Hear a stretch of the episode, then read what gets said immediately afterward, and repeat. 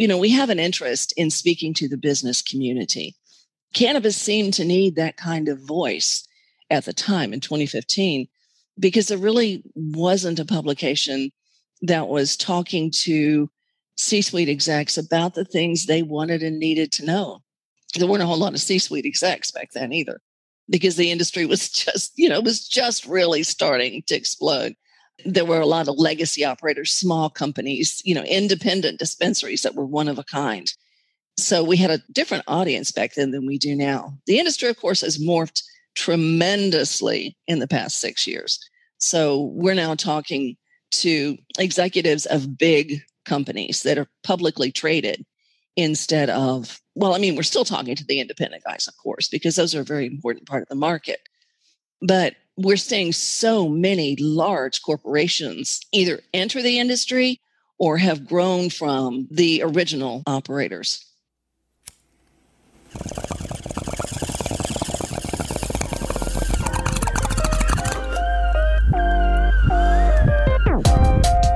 You're listening to To Be Blunt, the podcast for cannabis marketers, where your host Shayda Torabi and her guests are trailblazing the path to marketing, educating, and professionalizing cannabis. Light one up and listen up. Here's your host, Shayda Torabi. Hello, everybody, and welcome back to another episode of the To Be Blunt podcast.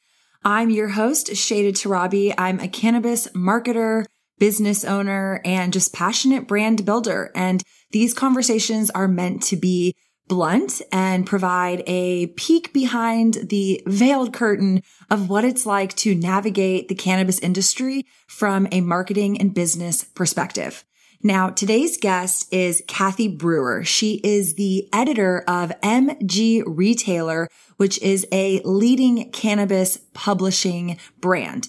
AKA, she is the editor of a cannabis magazine. This magazine is business oriented and covers a range of topics from a business perspective. Now, obviously that is the whole like foundation for this podcast. I think that these conversations are super relevant and necessary because whether you like it or not, cannabis is going mainstream and you're seeing the influence in the industry from lots of money being poured in from outside industries, pharmaceuticals, tobacco, the alcohol industry. I mean, even just CPG, consumer packaged goods industry products in general. I think, you know, cannabis is obviously very culturally driven, but now it is very business driven. And so I think the introduction of different publications that speak to this narrative are really critical. On the other side of that, I think that just navigating the media in general and being able to like obviously as a brand, I definitely spent a lot of my personal time trying to secure media and press for my company, Restart CBD. And there is nothing quite like getting your brand written about, getting a media mention, whether it is a full page spread, whether it is just, you know, a quote that you're able to provide in a story that is relevant and topical to your brand or business. Obviously, those are different things that you as a business owner or as a brand want to be able to understand and be familiar with and know how to kind of navigate. And so in this conversation, Kathee very transparently helps peel back that curtain of what it's like to be a publisher in general, what it's like to be a publisher in the cannabis space. And we also touch a little bit on, and this is kind of a personal, you know, note for me too. I think there's a saying, especially, you know, when I was in school, they say all press is good press. And I definitely do believe that. I believe that, you know, you can always use negative press to spin. It's always kind of brand awareness. Obviously, there is really bad press and you have to, you know, have a publicist or handle PR to help you navigate that. However, being able to personally navigate press, when you put yourself out there, when you put yourself into positions to be written about, to have your story told, you have to be prepared for people to come at you, to question, to have negative thoughts, negative comments. And so that was a little bit too of what I had kind of, you know, posed to Kathee, especially being in media and publishing for as long as she has been. Just like, how do you navigate negative press and negative comments and negative feedback as you continue to push your brand and business further and further into the media spotlight? So I hope that that, you know, excites you a little bit. It prepares you to stay tuned to this episode. Like I said, Kathee has a wealth of knowledge coming from the publishing world. And especially now that she's the editor of MG Retailer, being able to apply that experience into the cannabis industry obviously is critical for us. So stay tuned till the end. Lots of great information in this episode. And let's welcome Kathee to the show. I'm Kathee Brewer, the editorial director at Inc. Media, which is the parent company of MG Magazine and CBD Today. And ah, God, how did I get into cannabis? I've worked with the CEO of the company, Darren Roberts, for about 20 years in various positions and companies. I started my career as a mainstream journalist at daily newspapers and was doing some investigative work and just, you know, general news type stuff went from there to being the managing editor of a group of daily newspapers in the Dallas area and have just kind of moved around through various different positions over the I'm not going to tell you how many years that I've been in the news biz, but I've really enjoyed my career. It's been really wonderful. It's something that is never fails to be exciting and sometimes chaotic. Essentially, Darren called me up one day. I was working for another publication and he called me up and said, Hey, want to come work together again? And I fought him for about a year and finally said, Yeah, let's do it. But when I got into the industry, I essentially had no knowledge of cannabis. Being a Texan, we just don't engage with information about cannabis, or we didn't at that time. That was in 2015. So I had no knowledge of it. I hadn't really had any contact with it. I hadn't been following cannabis news. I knew, of course, that California had gone legal about 25 years ago now. And there were other states that were joining it Colorado, Oregon, Washington State. But I didn't really know the depth of the industry. I didn't know anything about laws and regulations. So it was all kind of fascinating to embed myself in all that stuff and learn as I went along. I'm still learning. I hope we're all still learning in this industry because there's so much to learn. And it's fast paced, it's fascinating. It remains fascinating after six years in this industry. It still remains fascinating to me. And I really enjoy it. I enjoy the people, I enjoy the topics. It's just fun. I appreciate that introduction because you said something that I always try to speak from on this podcast, and it's that there's always more to learn. And I think, especially in the cannabis industry, we're in an interesting kind of position because cannabis is not so new that people are unfamiliar with it, but the industry itself is very new. And so you have this kind of tension that's created where legalization is shifting. Different states are now flipping. And so you're seeing it become more normalized and professionalized.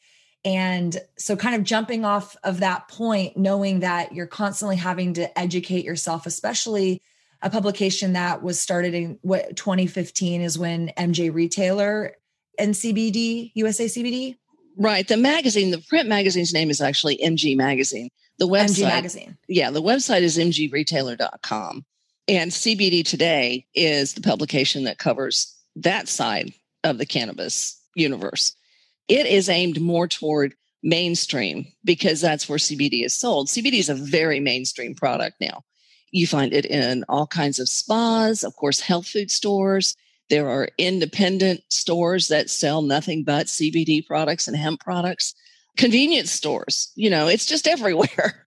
So that publication is a little different than MG, which covers the professional legal cannabis industry nationwide and we have readers in all kinds of other countries as well because they're interested in what's going on in the US. But were both publications kind of started at the same time, or was there one that came before the other? Kind of what was, I guess, help us walk through how these specific brands were set up. Was it, hey, cannabis is transitioning at a national level? We need to have a voice in this conversation? Or was it that they were already kind of voices, maybe the publications already exist and you were brought in to kind of help grow them? Like, help me kind of get an understanding of the layup of these particular publications. MG actually started in August. The first issue, I believe, was August 2015. And I came on board in November 2015. And that was, we had a kind of a different tone back then. I'm not saying I came in and revolutionized the publication because I certainly didn't. The magazine was originally founded because the industry was going so rapidly. Those of us who form the core staff at MG have been in business to business publications for a combined total of like 40 years, 50 years, something like that. So, you know, we have an interest in speaking to the business community. Cannabis seemed to need that kind of voice at the time in 2015 because there really wasn't a publication that was talking to C suite execs about the things they wanted and needed to know.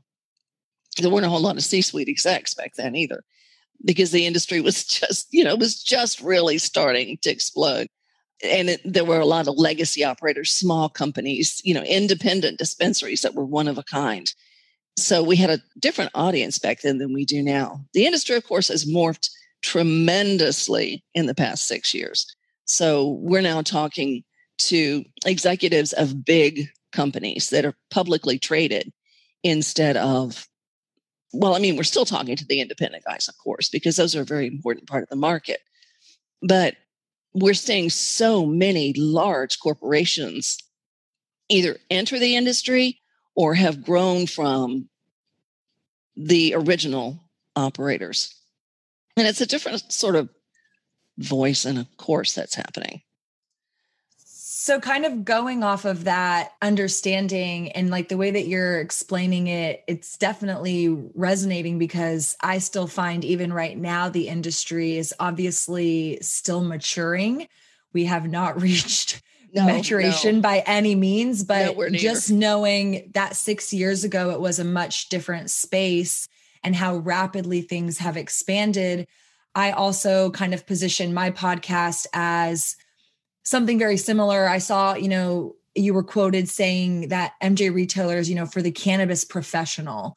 And so I resonate with that because I do believe that whether we want to acknowledge it or not, I think there's still always going to be tension between kind of professionalizing cannabis and the cannabis culture. But I do think that it needs to have a space in the conversation, right? Because you highlighted it. There are people now who are running multi, not just million, multi billion dollar businesses in it's the amazing, cannabis industry. It?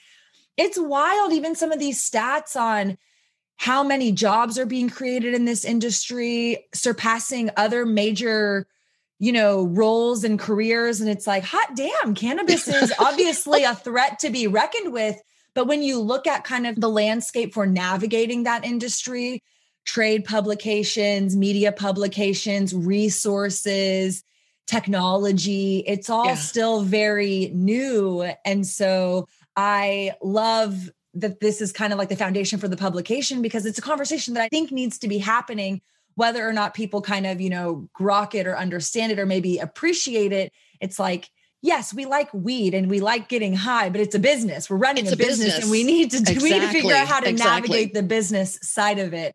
And so I don't know if you can kind of go into some of the different I guess, I don't want to say features, but kind of categories that MJ covers. Just the breadth of it. I was looking from the very beautiful June edition. Oh, I love you. the digitization of it. I haven't ever seen the digital version of it. And so I was just kind of poking through, and it was very, everything was like, you know, the photos were engaging and kind of moving. There was really nice graphics that were being, you know, shifted on the screen. So I think it's really cool. I want to touch on that too. But, you know, you're covering topics like retailing, legislation, compliance, high finance, security. I think security is an interesting topic that I don't really see a lot of people covering. I think compliance is another one that you hear about compliance a lot, but you don't really understand all the different what it is, what yeah, what it requires. Is. So, can you kind of help walk us through some of those different areas that the publication covers and kind of what you've observed through having those different channels to speak from? If it pertains to running a cannabis business, we cover it. Our mission is to inform and educate professionals. So we cover a broad range of topics, like you mentioned security, compliance, legislation, and politics. We every month have an executive, usually a CEO, address readers. Well, he doesn't really address them. We do a profile on him and he gets a chance to talk about where he sees the industry going, what his company is preparing for, which I think probably is helpful to readers because they can see what somebody else is doing to get ready for the next phase of the industry. This industry has grown at a phenomenal rate, faster than any other that I can think of, because it is something that is so dear to so many people. People are tired of the war on drugs. We ran a brief about the war on drugs and public perception of it. And by and large, people think it was a miserable failure. I've forgotten what percentage of the people surveyed said that, but it was a significant percentage. I think it was in the 60s. And they said, no, it's actually increased crime. It has done nothing to prevent people from using drugs. So, just every aspect that the government wanted to address with this quote war on drugs hasn't happened. So that's a biggie. That's one of the things we try to address as often as we can is injustices. We look at the criminal aspects, we look at of course social equity and other issues that arise like that that are sort of community they affect the whole community, not just businesses. They affect consumers and businesses. Now, our focus is on businesses and we approach everything from a business perspective. But a lot of the topics we address also affect consumers. Yeah, I think that there's obviously a lot of aspects of these different topics that it's interesting. You kind of highlighted, you know, a CEO profile. I find so much and again, part of this podcast for me is to try to bring some truth and transparency to the conversation because I think that for some reason, cannabis and cannabis entrepreneurs, I don't know if it's because we're scared or we don't know what's going to happen. I mean, I personally sometimes feel that way. I'm like, I can't even project what's going to happen in three years, let alone three months especially in a state like Texas. It's just it's hard to know where the legislation might actually go. But we struggle with i think transparency and sharing our journeys and kind of having someone that we can look towards for guidance or advice and so i think there's a lot of anecdotal stories right. right, even on like the research side of cannabis like oh anecdotally it helps with my sleep or my anxiety yeah. but then actually transitioning it into the business professional side where you're trying to navigate know legitimately how do I understand what compliance is or how do I go to market in such a saturated CBD market? Those are legit questions that I think more people who are trying to get into cannabis should be navigating that they just unfortunately I don't think are even aware of sometimes what are even the questions to be asked. So it's great when you mm-hmm. have a mm-hmm. publication that's kind of helping guide you into hey, if you want to be professional in this industry, this is kind of where you should go learn from, look into, and be kind of guided by. A follow up to that a little bit is, you know, kind of maybe a twofold question topics. How do you source stories? How do you work with writers? Are writers on staff? Are you looking to the community to help kind of tell some of these stories? Or do you look for people to help pitch stories for the publications or is it a little bit of kind of like all of it but what's kind of like your mix for storytelling? We have really a varied approach to things. We accept a lot of pitches. We use a lot of freelancers. There are people within the community and outside the cannabis community that freelance for us. Uh, of course you know the staff has its own ideas about what we should cover we talk to a lot of people in the industry all the time and ask them, you know, what is it you'd like to see more of? Because we want to address the issues they're interested in. Otherwise, we're just talking to ourselves. And what sense does that make? I'm always open to hearing from people from by email, preferably not by phone because I'm on the phone so much. People a lot of times get my voicemail because I'm on the phone all the time. But I love hearing from people about you know what they want to know or they've got something that they want to get out to the public some kind of new thought or you know new process or some kind of question or you know whatever so there's a lot of different ways we approach the kinds of material that we present we try to get ahead of trends, which is something that's really difficult to do with this industry because everything's moving so quickly. But that's the kind of information we believe readers can really dig into. They can use that. What would you say is a kind of standard day for you, right. day in the life of you're an editor for both the publications, right? So you have two kind of worlds that you right. straddle. So not that they're drastically different, but CBD has much different regulations compared to full on marijuana. And so, you know, are you, you said you're on the phone a lot, you know, just kind of like help us understand. I think I probably am a little bit more clued into the kind of fast paced nature of journalism just because I kind of come from that right. world a little bit. But again, I think from a listener perspective, I think it's always fascinating to kind of pick at a little bit, you know, to kind of give some context, you know, I'm sure everybody who's listening, we read these stories, whether we are reading it daily or not. You know, you come across yeah. social media, someone reshared the story, or you're intentionally, you know, going to the same dot com every day, or maybe you like to read a physical newspaper. Like we're constantly consuming content. In fact, we're consuming more content today than we've ever had in the history of, you know, being alive. But what goes into putting something in front of the reader to read, you know, kind of if you could do a snapshot of, of a day in the life, like what what goes into that kind of, you know, scenario for you? my I don't really have a typical day. Every day is different. Some are just absolute chaos and then some are, you know, I have time to think between breaths. Everybody, of course, first thing they do every day is check their email. And I spend a lot of time actually looking at my email because I get so much of it. I get more than 100 emails a day. So when people don't hear from me right away, that's why, because I have to weed through all this stuff with you know we get new product announcements we get new partnership announcements we get new dispensary opening announcements all kinds of stuff pitches for stories pitches for executive profiles. I talked to a whole lot of pr agents who actually people think they might annoy the media they're actually a big help to us because they let us know what's going on with their clients and we can't always use that information, but sometimes we'll find a new source for a story that we haven't spoken to before. That's important for us because we don't want to get in a rut where we're constantly quoting the same people.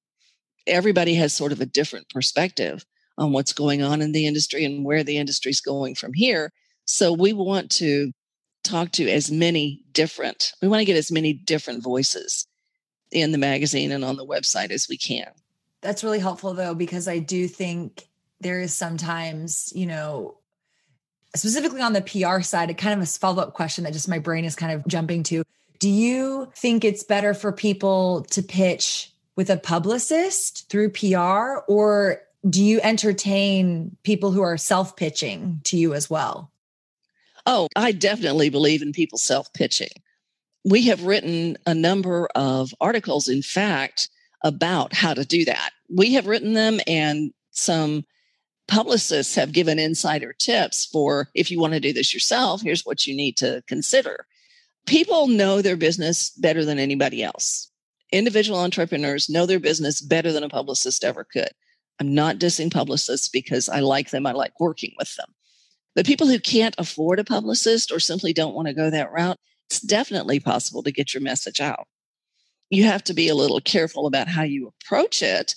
You don't want to just contact an editor and say, hey, we've got the best company in the world. We make, you know, clean products.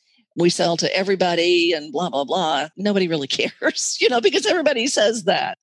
Another pitch that's not working right now is a personal story because everybody has heard personal stories everybody in the industry has one about their relationship with cannabis, why they started using cannabis, what cannabis has done for them, etc.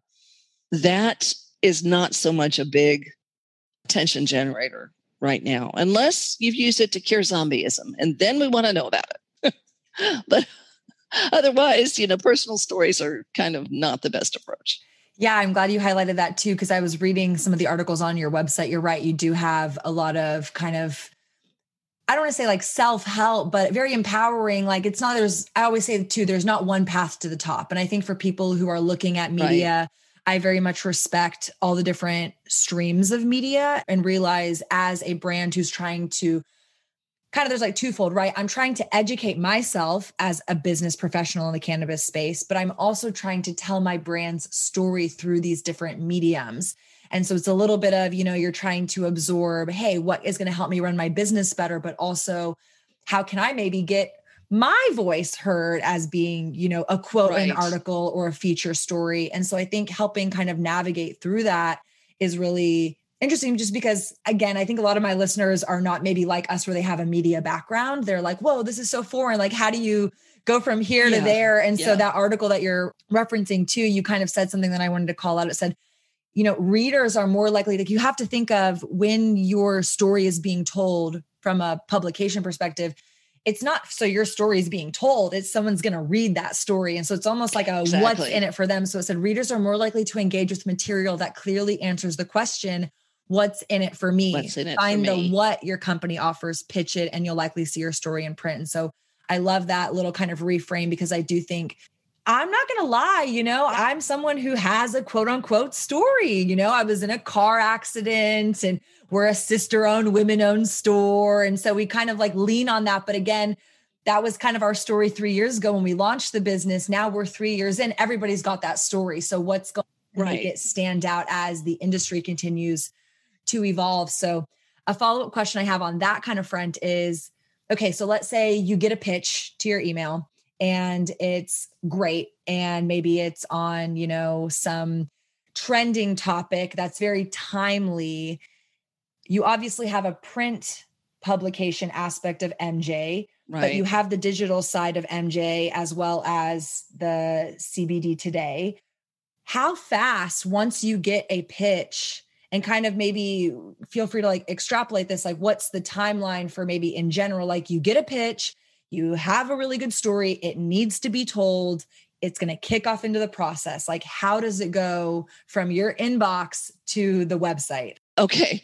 When we're dealing with the website, that's pretty quick. If somebody pitches me, we like the story, we want to do something with it, we can start working on that right away. Get a writer in touch with them, get the story up on the website within several days.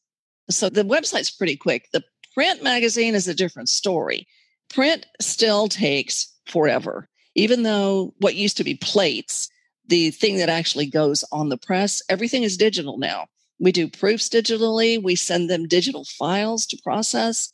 Everything is digital. So that has cut some time out, but it still takes weeks to put together a magazine and get it to the printer and get it off the press and get it shipped. So our deadlines for copy to be in our hands for an issue are six weeks prior to cover date. So if right now, for example, we're finishing up the August issue. So I'd have to think because I always have to look at my deadline schedule because I can't keep all it in my head. Well, you're always living like a couple weeks in advance. And so yeah. it's very challenging, I can imagine, to kind of stay on top of the actual date. yeah, I have the split personality because I'm professionally, I'm living six weeks in the future. And personally, I'm trying to live in the moment. So, you know, it, it gets a little crazy sometimes. Well, on the print publication side, you know, was that always a component of MJ? Was it always print or did print come before or after? And kind of what is some of the, I guess, ethos for print slash where is it distributed? Like I personally love holding like a paper book or a paper magazine. Like that is my preference. But obviously, with everything being digitized, yeah, you have a digital component of the magazine. You know, what and why for print? Because a lot of people are just like you. They like to hold something in their hands. Even though print is may not be as popular as it once was, it still has a great deal of cachet people want to see themselves in print, they want to see others in print. MG in particular is known for beautiful photography, and you just can't do that online. It's just not the same. When you see a glossy page with this high res photograph of whatever, a, a beautiful bud or a really spectacular dispensary or an executive who we've interviewed and have done a profile on, you see him, him or her in their natural environment, just being themselves. Those things, they don't translate as well to the web. Now, we do a digital edition of MG that is basically a clone of the print edition, but it has all kinds of neat stuff going on on the page with images that move, and we incorporate video a lot of the time. So there are some benefits to the digital platform, but I don't think print's ever going away.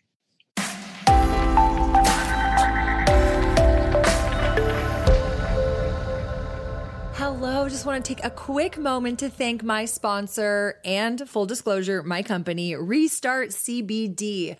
Restart CBD is a brand that I built with my sister, so we are family owned and women owned. We do operate a brick and mortar in Austin, so if you ever find yourself in Central Texas, we'd love for you to come say hi. But we also ship nationwide and we carry a wide range of CBD products we really care about this plant. We really care about educating our customers. This show would not be possible without their support. So please go check us out at restartcbd.com and use code to be blunt for $5 off your next purchase. Thanks, and let's go back to the show.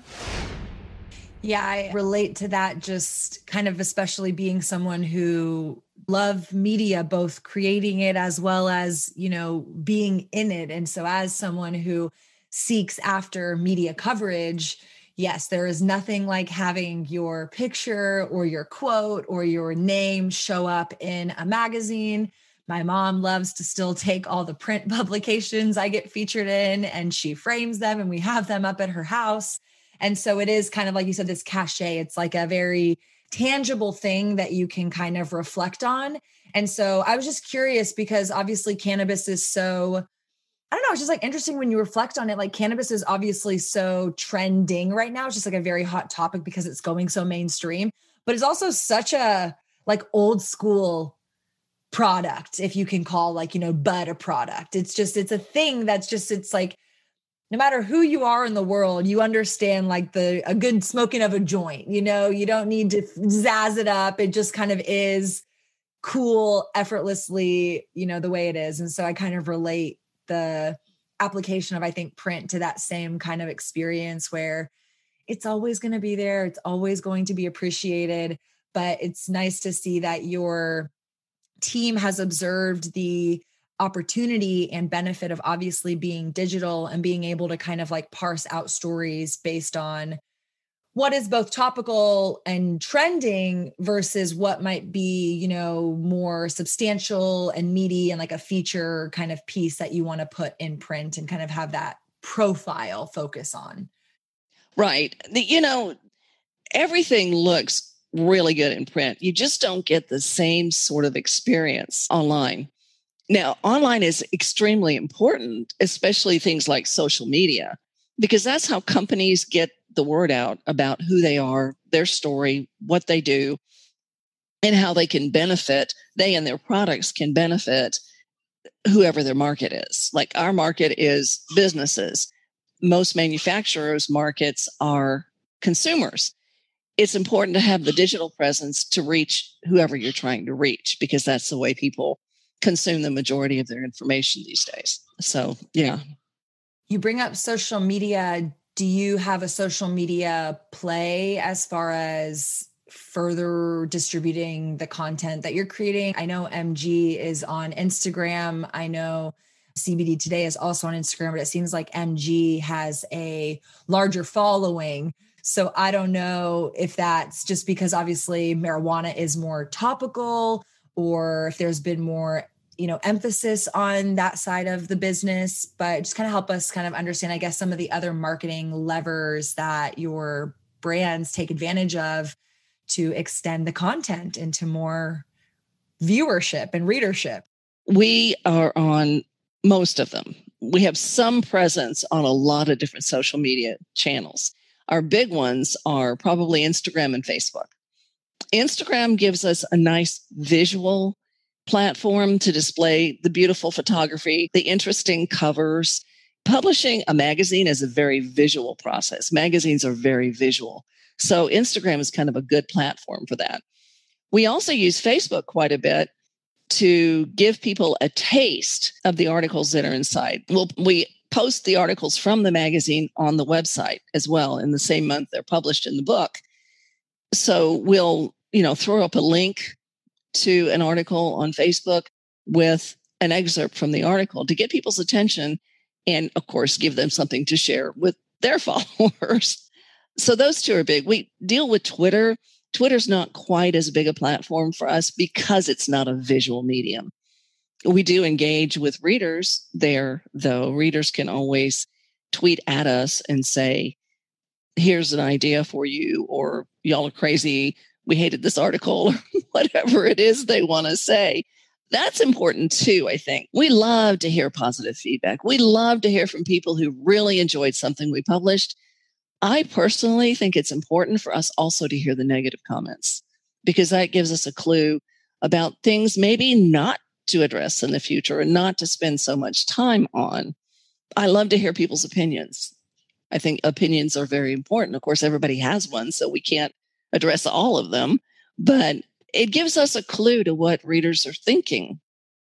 I'm glad you brought up the negative opinion or negative comments because I do think there's a saying, right? You know, all press is good press. And so I think everybody, you know, kind of glamorizes media in that regard sometimes, but I'm sure you have many stories, whether it's a opinion from a reader or maybe even the story itself didn't you know turn out the way that you were hoping it would turn out. But maybe give us some i guess advice for how you handle and navigate that because i do think there are a lot of people out there who are obviously seeking media attention right. and they want to tell their story. And it's really challenging i think when you push yourself further into the spotlight. It's like the more media you accrue, also the more people are going to potentially criticize yeah. you, whether you are the writer, the publication, or the person the story is about.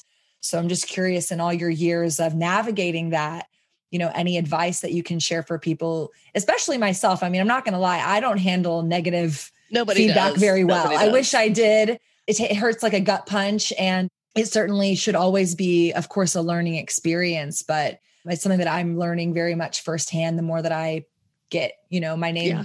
listed in certain things. It's like, oh, and now people want to make fun of me or poke fun at this or call out a comment that I said that doesn't align with their opinion. And you start to realize, huh, there's some trolls and haters out there. Yeah, lots so, of them actually. It's always a risk to put yourself out there. And what you're talking about with the trolls and haters, the best thing to do there is just pretend they don't exist. Don't engage with them. If they're being nasty, just, you know, don't engage because you're not going to win. Just forget they're there. Respectful criticism, people who can actually discuss something with you without name calling and, you know, saying you're full of BS. you know, if you're respectful and you actually want to discuss something with somebody because you disagree with them or because you found whatever it was they presented to be unpalatable, at least for you, approach them about it, talk to them about it, especially the media. We get all kinds. We don't get a lot of criticism. And I wish people felt freer to contact me and say, hey, did you think about this? Or I don't really like what you published here, and here's why. I've had a couple of people just get livid about something we wrote, and they email me or call me and just start into this diatribe and personal attack sort of thing, that's not going to get you very far. it won't get you very far in life, and it certainly won't get you very far in business. So, you know, respectful conversation when two parties disagree, I think is wonderful. That's the only way we really expand our horizon. Is it would be a very dull world if everybody agreed about everything. I agree with that point. I respect that point. Do you find people are and this is maybe transitioning into more you know creating or curating feedback. Like i'll kind of put it out there for the podcast listeners. You know i always ask them for feedback. I'm like tell me what you like and don't like about the show. And sometimes i hear crickets. I mean i'm not going to discredit. I do get you know nice love what you're doing, appreciate the show, but you know, to try to create some sort of environment where it's like healthy to, you know, I want to make a show that people are appreciating. I'm sure you want to write exactly. articles and have a publication that people are learning from. You don't want to write content that nobody is paying attention to. Then why the hell even do it in the exactly. first place? But I find that, especially existing now with social media, especially with digital, you might find people who are comfortable. They might go to like the comments and they'll leave comments kind of and this is a little bit reflecting on my story and more kind of pushing into like the publication side. Do you find people are anonymously leaving comments or it is more of like a troll scenario? Or do you find it's like legitimate people who are taking the time to email you? Like when you're getting feedback maybe it's good or bad. Do you find that it's more in the comment section where it can kind of be you know i always think of brene brown's book and her analogy where she's like living in the arena and she's like it's all these people who aren't in the arena and they're poking and prodding at you, but they're not in the arena? Or is it someone who's, you know, maybe joining you in the arena and they're saying, hey, let's have a conversation. I want to give you some feedback. I want to put a face to the name. Like I always love that when someone comes up to me at a conference and they're like, "Hey, Shayda, I listened to your podcast. Like I'm a human being." I'm like, "Oh my god, a human being! This is great. You're not just, You're not just a, you know an icon." Yeah. Yeah, you're, you're not just like, you know, yeah, profile on social media. And I just think with digitization, we have become almost anonymous mm-hmm. and we have the freedom to, I guess, sometimes share almost too freely in a way that doesn't actually allow for the humanness to come through. no, sense. it does. And I think that's important. I think whether you're, you know, talking to someone on the phone, email is very impersonal. And it's very easy to misunderstand what somebody is saying in email. So I think, you know, any kind of real personal interaction, it benefits everyone. I love that aspect of trade shows because you actually do get to put a face to a name and a voice, whether that voice is in print or, you know, phone or whatever. That's one of the things about Zoom chats. It seems a lot more personal and real than talking to somebody on the phone. I don't often use my camera because it, you know, there's no telling what I look like on any given day. And I hate to convince people that I'm some kind of monster or whatever, but, um, I think that's important. I think you make a good point. You know, getting to see someone for the human being they are is important in any context. We've had a period where a lot of conversation was going on online and it was trolling and it was anonymous and it was people feeling free to just be absolutely vicious because they weren't face to face with the target of their animosity. That's not healthy. That's not healthy for anyone in any situation. Social media tends to become an echo chamber. And I think that's one of the worst aspects of social media because you get echo chambers that are very, very positive. Like many of the cannabis groups and cannabis discussions that happen online are very, very positive. But then you get political discussions and things like that that are not so positive and tend to gin up negative behaviors. So, you know, you've, you've got both things going on. And we get both kinds of comments. We get some comments that are just absolutely not helpful. But we also get a lot of comments that are helpful, either positive or negative. We don't get a lot of negative comments. That's what I was saying earlier. I really I really would like to hear from more people when they disagree. And they don't need to be afraid of me. I think they're afraid to contact us and say, hey, I disagree with this because.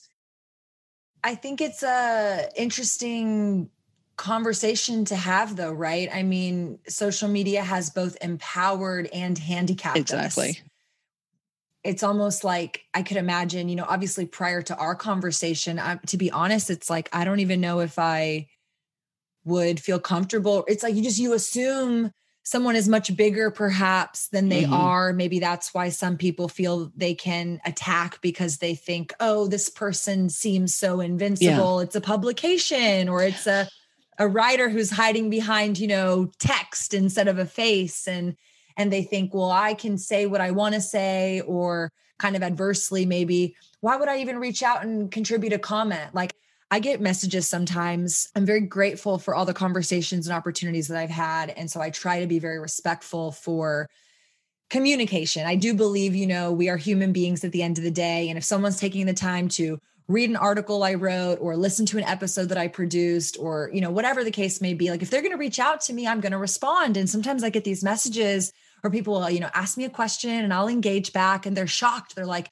oh my gosh, you responded? I you're so you must be so busy. You responded? And i'm like well uh, yeah. like i really appreciated you taking the time to create some sort of connection. And i can't say that it's obviously the same for everyone out there every publication. I mean certainly some of these are major media conglomerations and it is you know a who's who yeah. up the chain to get to the editor in chief. But from obviously having a conversation with you you're like i check my email every day you seem like a very relatable woman. You're like trying to navigate this industry and also like you're responsible for being a voice of our industry by helping create conversations and touch points for us to consume things that can help make us be more thoughtful. And yeah, unfortunately, sometimes those thoughts maybe create some negative sentiment. I know sometimes the things that I say on the podcast are not always the most well received just because we're humans and we have opinions and we have beliefs. But I do think that when you start to humanize it and you can kind of create some sort of connection to the person right. that you are either absorbing or consuming the content from or contributing to. It just kind of, I think, will help us all be a stronger industry. But not everybody shares that sentiment. Well, yeah, I think people in some cases are afraid to express an opinion because they don't want it haunting them. If it's not a popular opinion, they really don't want it getting out into the wild and influencing the way people view them or their company. So that's a legitimate concern.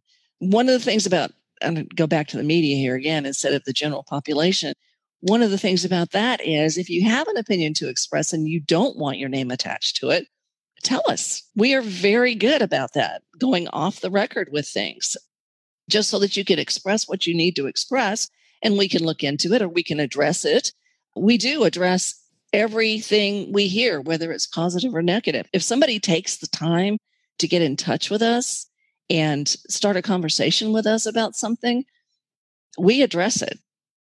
You know, as like I said, as long as it's respectful and polite and, and a conversation, not a diatribe. Yeah, no, I, I definitely want to create a hard line in the sand. I do think, I mean, you said it when we kind of kicked off this part of the conversation I don't think that you should be engaging with people who are just there to suck or detract because they are frustrated or angry or want to take it out on you for something that they, you know, disagree right. with. But yes, if someone wants to have a conversation, constructive, those are always obviously welcome. I'm curious, how big is the team, the core staff who's operating the publications is there some overlap? Like you obviously overlap both. Do you have other team members who overlap both or is it kind of like this is the cbd hemp side and this is the marijuana cannabis side? Or and like is there one person who's like receiving all the this you know the inquiries the question the info ads like i want to write to mg today. I have a question about this or i have a thought about this article. Like whose inbox do those feedback notes go to? It depends on what the feedback notes are about if they're about advertising, they go one place. If they're about editorial, they go one place. If they're about art or the creative side of the magazine and the website, they go another place. And they get parceled out, you know, depending on who's getting them. Sometimes they end up in the wrong inbox and they have to be, you know, shuffled along. But our core team is not all that big. And like I said earlier, the real core, the the heart of the business have been together for 20 or more years we've worked in together in different places at different times, but we've known each other for more than 20 years and we're all good friends, colleagues. We work together very well. So it works for us. I'm going to kind of ask maybe a interesting question just because I think it's come up in other aspects and so I'm just kind of curious what your thoughts are about it there's a lot of obviously people who are excited about cannabis and they have come from other industries and they're like transferring it over into the cannabis industry. You know, maybe you were a CMO of a technology company, or you were, you know, maybe somebody who was a marketer in a B2C experience. They take the foundation of like, I'm a marketer, I'm a technologist, and then they try to apply it into cannabis you kind of highlighted it. You didn't come from cannabis, but you're a journalist. Like you know right. how to tell stories. I think this instance is almost like one of the only where I don't think you have to come from cannabis to no. be able to highlight and tell those stories. But I do observe the cannabis industry is obviously it's hard to take other industries and apply that expertise to cannabis. Uh, sometimes it is, but it's becoming less and less that way. One of the directions we see cannabis going is becoming a mainstream consumer packaged goods company, just like cereal or any other, you know, category that you can think of. Cannabis is heading in that direction. And it probably won't be that long before it's completely accepted by society as that kind of thing. You'll go to the store, you'll buy cannabis, you'll buy milk, you'll buy, you know, whatever else it is. I look forward to that day in Texas. Come on, please. yeah, I know. let's let's hope it's soon. Um, so yeah, it's not so much anymore that you have to have direct knowledge of cannabis to be working in the cannabis industry. We're seeing a lot of companies hiring executives from consumer packaged goods, from the finance sector, from banking, from all kinds of other economic sectors to come in and run their cannabis companies because those people have significant experience in the areas they see their business going. It used to be that everybody who was hired in cannabis had some background in cannabis. That's not the case anymore, and it's becoming less and less the case. Yeah, I appreciate that observation because I do see obviously already those kind of, I guess, foundations being established. Obviously, the magazine, the publications, they speak to that professional side of the industry. You are seeing now, I mean, you can't cross state lines with THC products, but you are seeing big enough brands with deep pockets who are billion, multi billion dollar companies where they're now establishing themselves in California and Colorado and Florida. And so you're seeing this brand awareness. I'm glad you highlighted cereal also because I, again, it kind of goes back to the culture versus the professionalization, the normalizing of cannabis. Some people are like, no, I just, I want it to still be this kind of grassroots thing. I don't want these big corporations, these big tech people to get involved in it. But then at the same time, it's almost like you need those people yeah. to get involved to help it grow because we just, we don't have the infrastructure. We don't have that understanding. It's like when you look at how these CPG brands are built, they're very organized, they're very formulated, they're very operational. And so you're now seeing, and I've had some experience getting to go tour some of these, you know, even just using like greenhouses growing cannabis. Mm-hmm. It's not like you're growing in your backyard in a pot no. anymore. You know, we're growing out in the wilds of, you know, Humboldt County, California. You have legitimate operations that are like multi-million dollar facilities high end lighting. Yeah. You know, they've got little dolly systems that maneuver the plants around. It's like, oh shit, we're like a legit business over here now. So this is big ag. What you're saying makes sense. Exactly. It's a commodity, but it's becoming more of a established industry and focal point for everybody of kind of any ancillary industry to kind of take note and pay attention to how they could apply that expertise into cannabis for sure. That's the point right there there's a lot of outside expertise coming in. These people have made a name in the mainstream industry that they're coming from for being experts at what they do. And they're bringing that expertise into cannabis because it directly translates. Cannabis is going to become a mainstream industry. That's one of the things that I'm always talking with people about is federal legalization because it's coming and we're probably won't see it during Biden's administration, although there's a possibility there, but it is coming and it's coming relatively soon in the grand scheme of things. It may not be the big boon a lot of the industry expects it to be. The major corporations that are, you know, like you said, they're becoming multi state, in some cases, multi country, multinational interests they're going to have a good time. I mean, they're fine. They're already set up for distribution, they're set up for transportation. They have probably a network of their own dispensaries, even. So they're ready to go when federal legalization happens. And they've done that intentionally. Other companies that are state specific right now may have a harder time surviving federal legalization. Yes, there will be some benefits. 280E will go away interstate commerce will be allowed. So nothing will be criminal as far as cannabis itself. Now, everything that's against the law in any other industry will be against the law in cannabis. But you're also going to have things like FDA getting involved.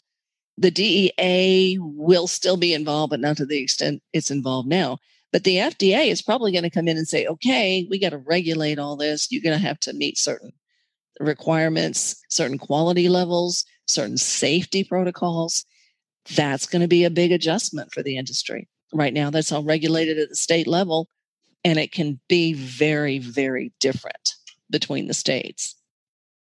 I'm really glad you brought up legalization because that was going to be my final question to you. you no, you summed it up. You summed it up so Beat great. I think, yeah. I mean, just I can't even imagine. Obviously, the conversations at the magnitude that you're having and the stories that you're featuring, and just you start to realize. I think, like you said, it's coming, whether we kind of embrace it or not. But at the same time, it is a little bit you know, of a doomsday, depending on what aspect of the industry you're in, to just be forewarned and be prepared.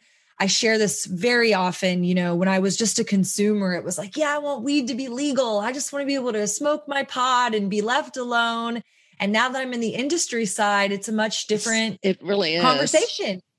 And it's not to be negative, it's just to be very um, realistic about paying attention at a federal level, paying attention at a state level. I mean, I think people don't like when I project this, but Texas, I don't think will be legal minimum, I guess, six years, maybe eight years, just based on our legislative process. I believe we have to have medical before we have recreation.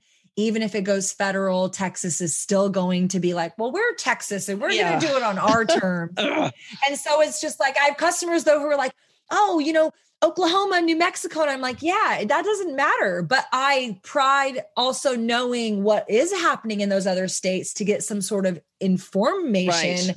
on like, hey, Florida's limited licensure, you know? Oh, interesting. New Mexico legalized pretty quick. I think their program, they I think they legalize as of yesterday or today. And then like it's legal for you to possess, but retail sales won't happen until 2022. But that's relatively that's fast soon. compared to New York. Yeah New York just legalized, but they're not implementing till 2024. So again, legalization has such a different meaning when you actually look at how is the state legalizing right. and how is the country legalizing and what are those laws going to be to follow along so uh, i'm glad you brought that's something too to keep an eye on is taxation at the federal level they may begin taxing actually before they legalize one of the proposals before congress is to legalize and institute this enormous tax, like a 25% tax on sales.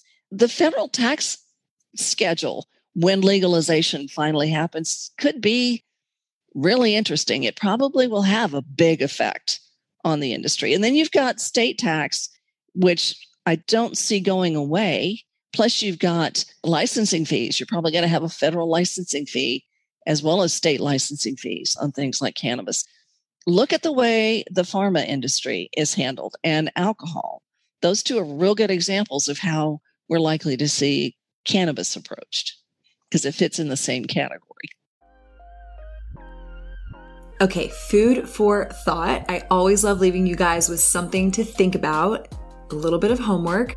But again, these episodes are meant to stoke your curiosity, to encourage you to dig deeper. And something that Kathee said that I think is super relevant and it totally relates to my world, especially as well. We are a CBD brand. We launched in 2018. The market was very new from a CBD and hemp perspective then. That when we went to market, we really relied on my personal connection to cannabis, my accident, was really an impetus for my family getting involved in CBD in particular. And so that was really what we, you know, went to market with in terms of a story.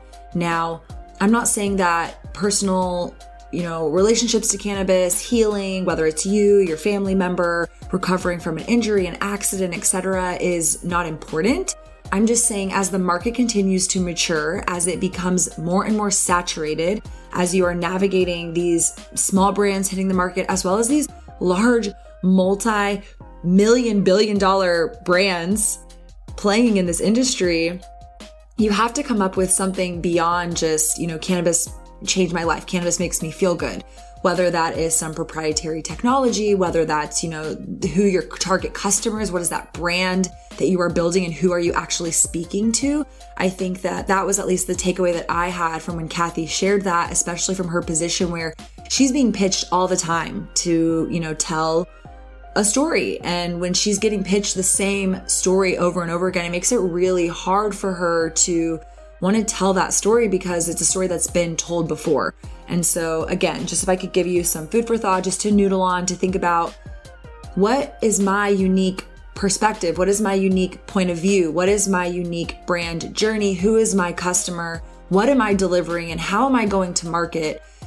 There is some, you know, newness in there, really, if you start pressing into it. And so that's where I encourage you to steep yourself. Um, just kind of visit it, think about it, especially for those of you who are kind of coming up with new brands and you're trying to figure out what is that place in the market for you.